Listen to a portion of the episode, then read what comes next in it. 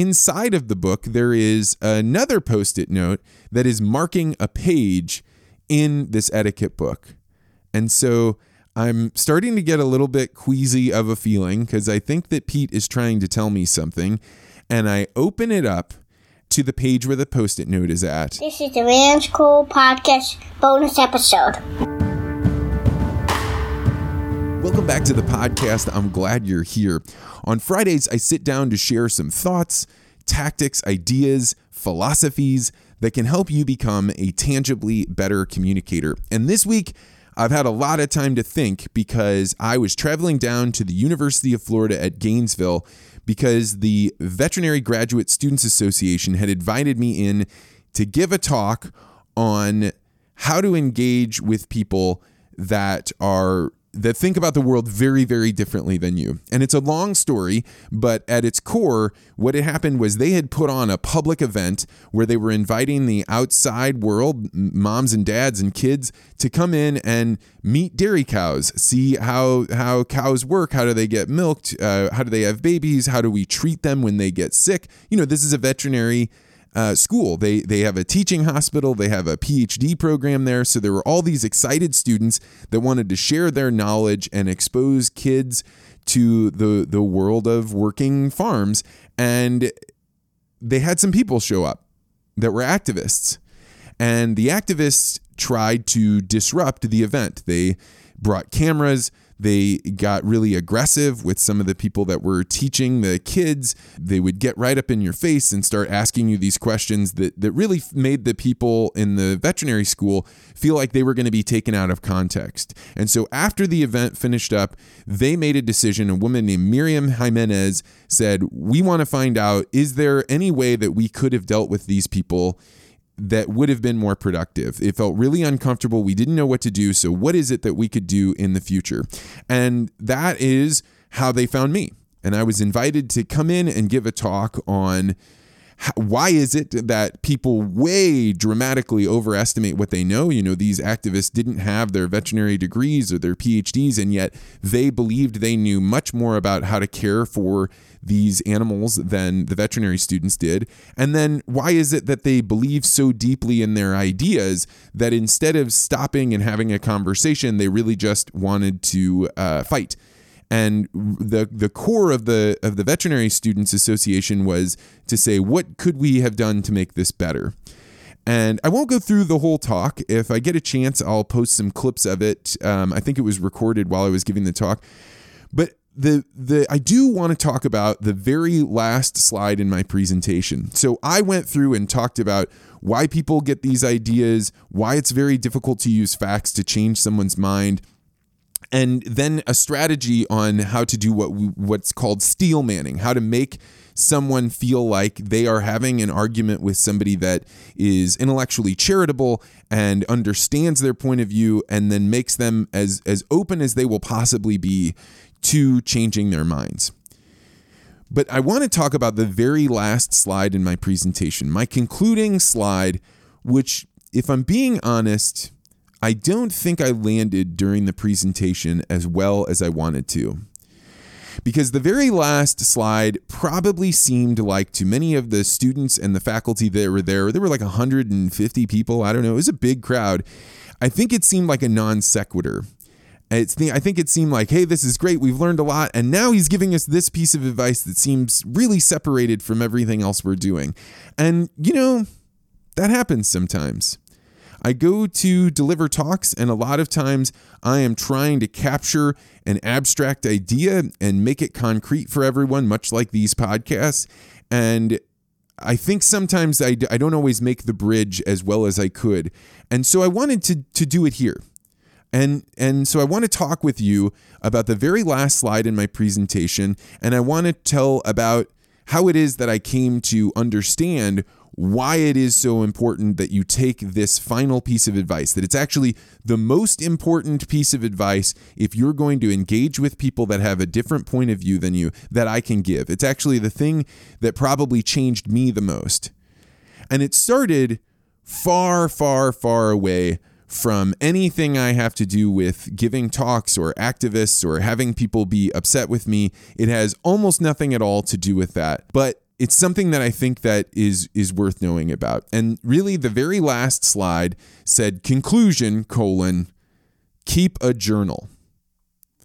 And this is this is like totally different than everything else I had set up to that point. And then I tried to make the case, and I'm gonna make the case in a different way now to you.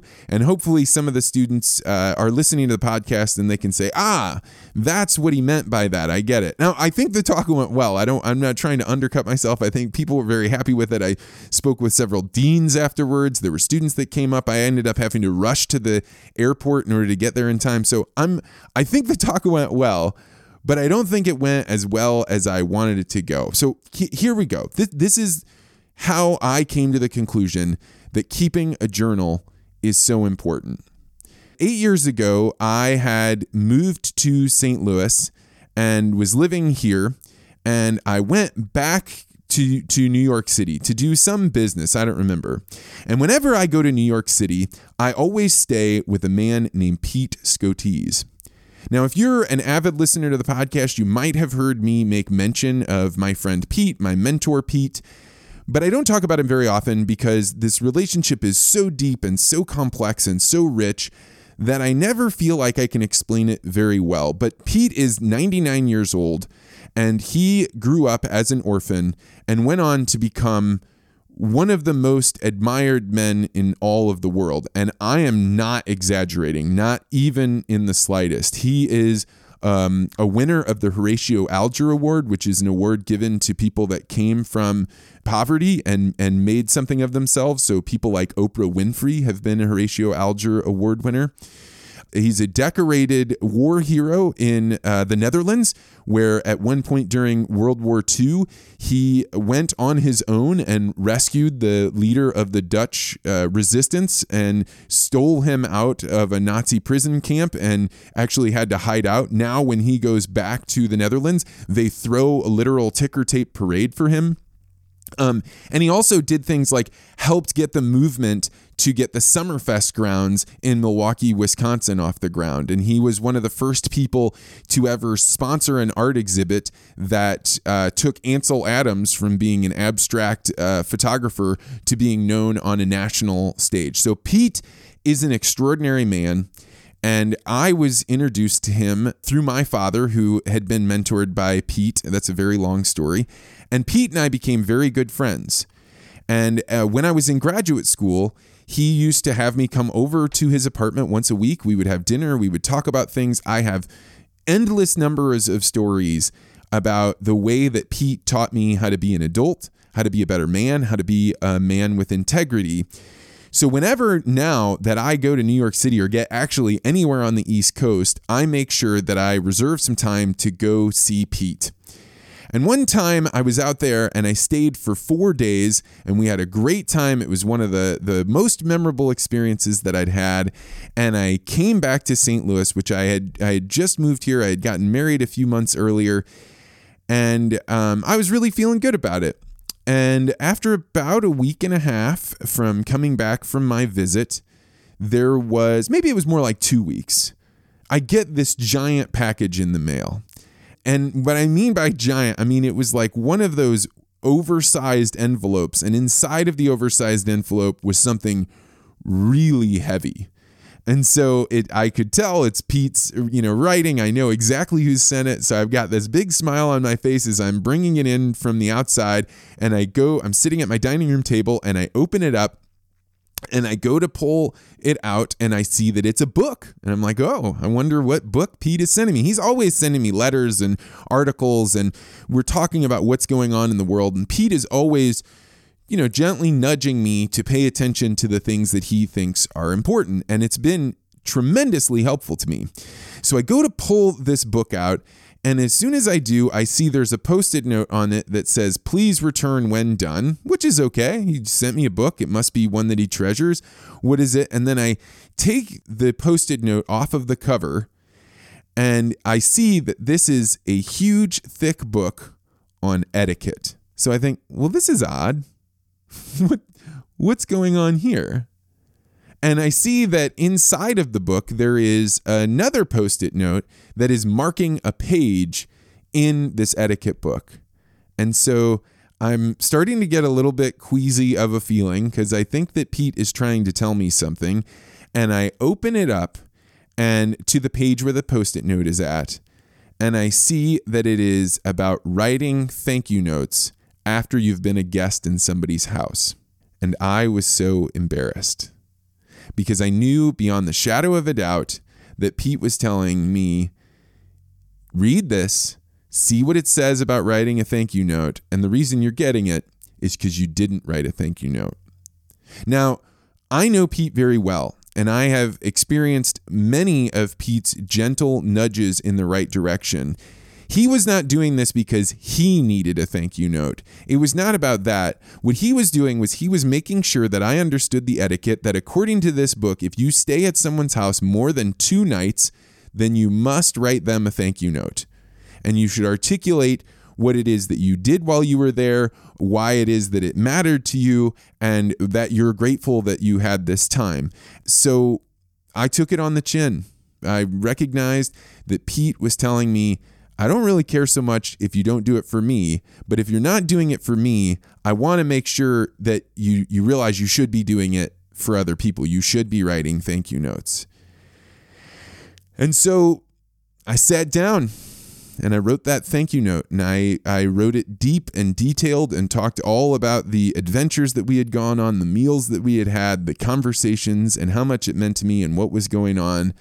And I put it in an envelope and I mailed it to him, and then I mailed the book back to him too. And then I forgot about it.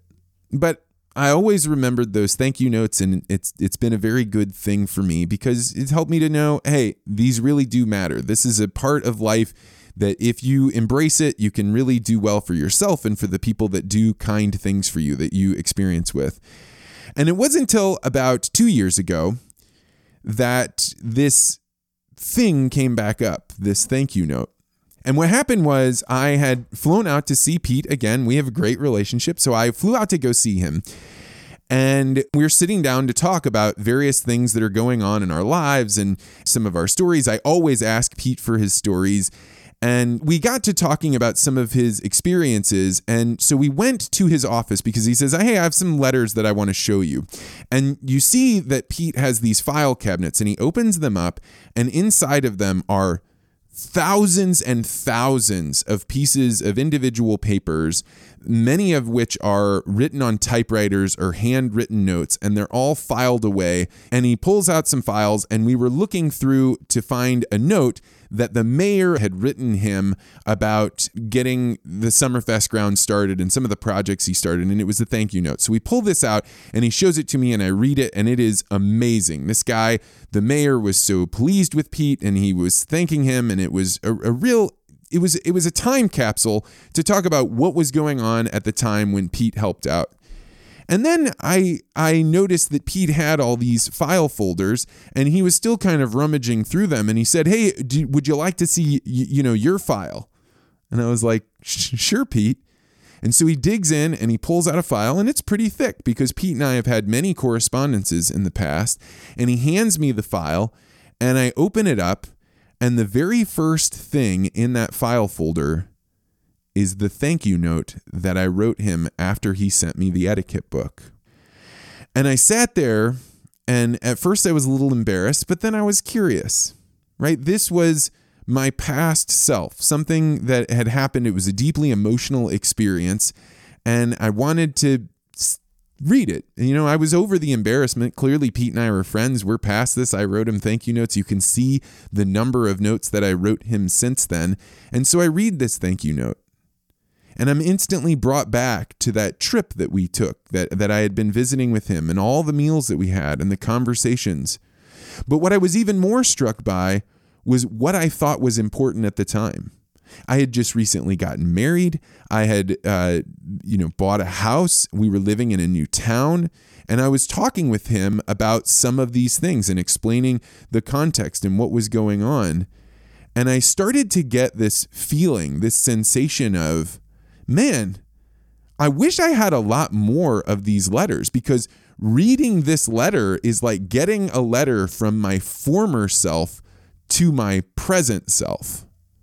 This thank you note that you're reading from Pete is a wonderful time capsule and it captures the progress that you've made between when you wrote that the first time and now you're reading it now. And I was able to see how I was dealing with problems, what was going on, what pressure was the most important. And because of that perspective, I was able to see, hey, man, you're doing okay right now. Look at the man you have become versus the man that you were. This is a good, positive thing, and it will help you to understand could I have done more? Should I have done things differently? Because you have this sense of perspective.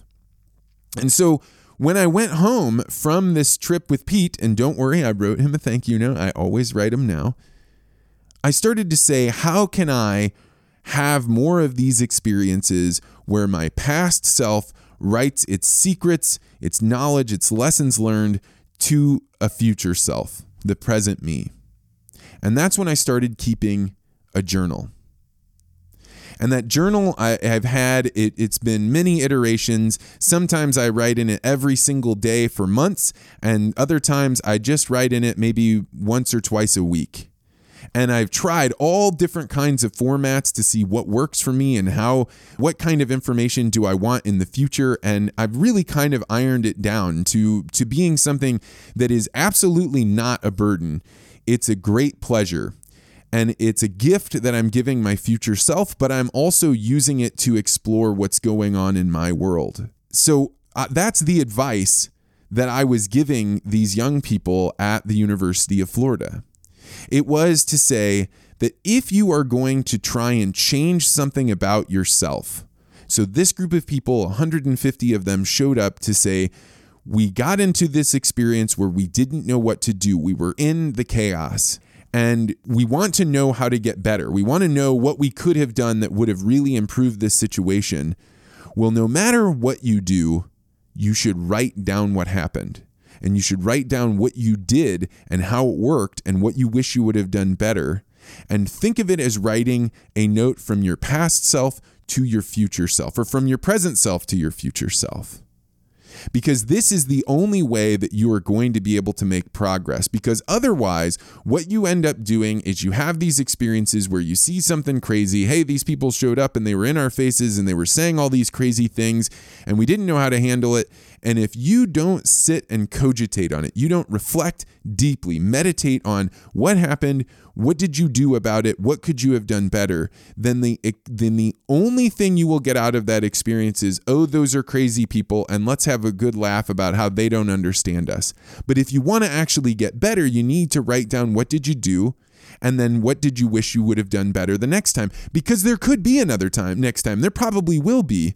And if you have that journal you will have captured how you thought about that situation. And one of the things that i have learned about writing things down and i heard this from a man named dr jordan peterson it is that you don't know what you think until you say it out loud or in this case until you write it down and that's what ends up happening when you write these journals. It is that it allows you to capture what's going on in your life. And then when you go back to look at it, again, you get to get the benefit of those lessons that you learned in the past.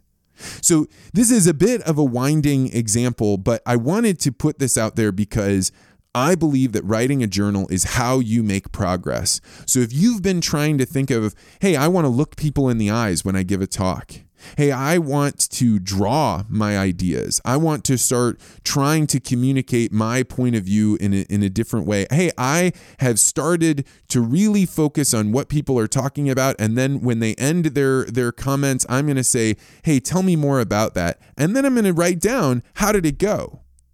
So, the next thing, if you've been coming along with me on these bonus episodes, or as my good friend Brian Scott and Matt Sliger uh, have been saying, as the crow flies, they, they really want me to change the name of these episodes. I, that, that feels so awkward and cumbersome to me. But, any case, if you really want to get the most out of these episodes, and you making changes to become a tangibly better communicator, you can do no better than writing a journal.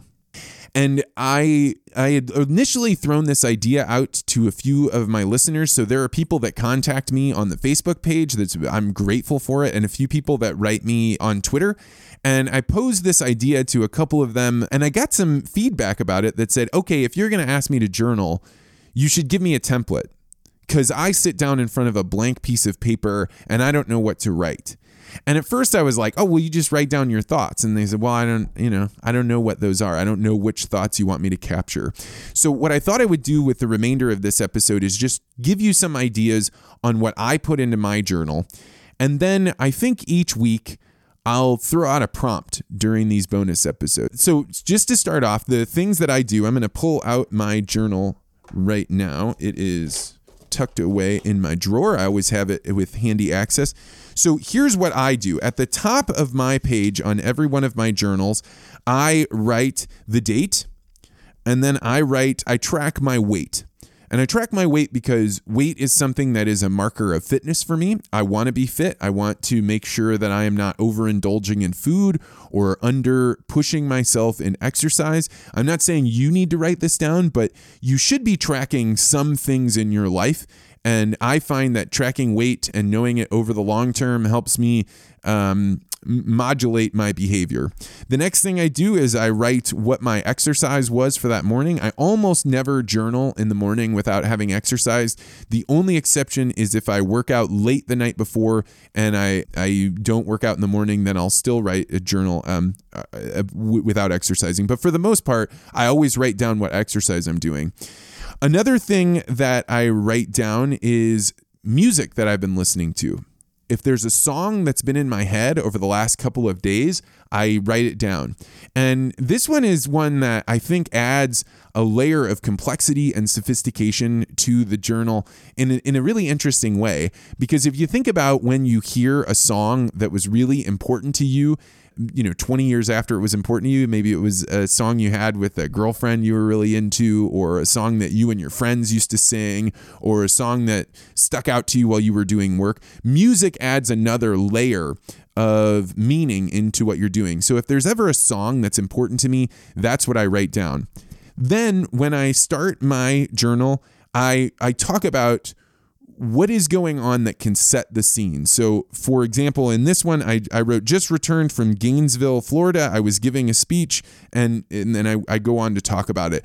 But another thing that I'll do if, if life has been rather ordinary is I'll talk about the weather. It's been extremely hot, it's been cold, it's been getting dark earlier, whatever it is that allows me to have where was I in a mental space from where I am right now? And then from there, I just write down what's going on in my world.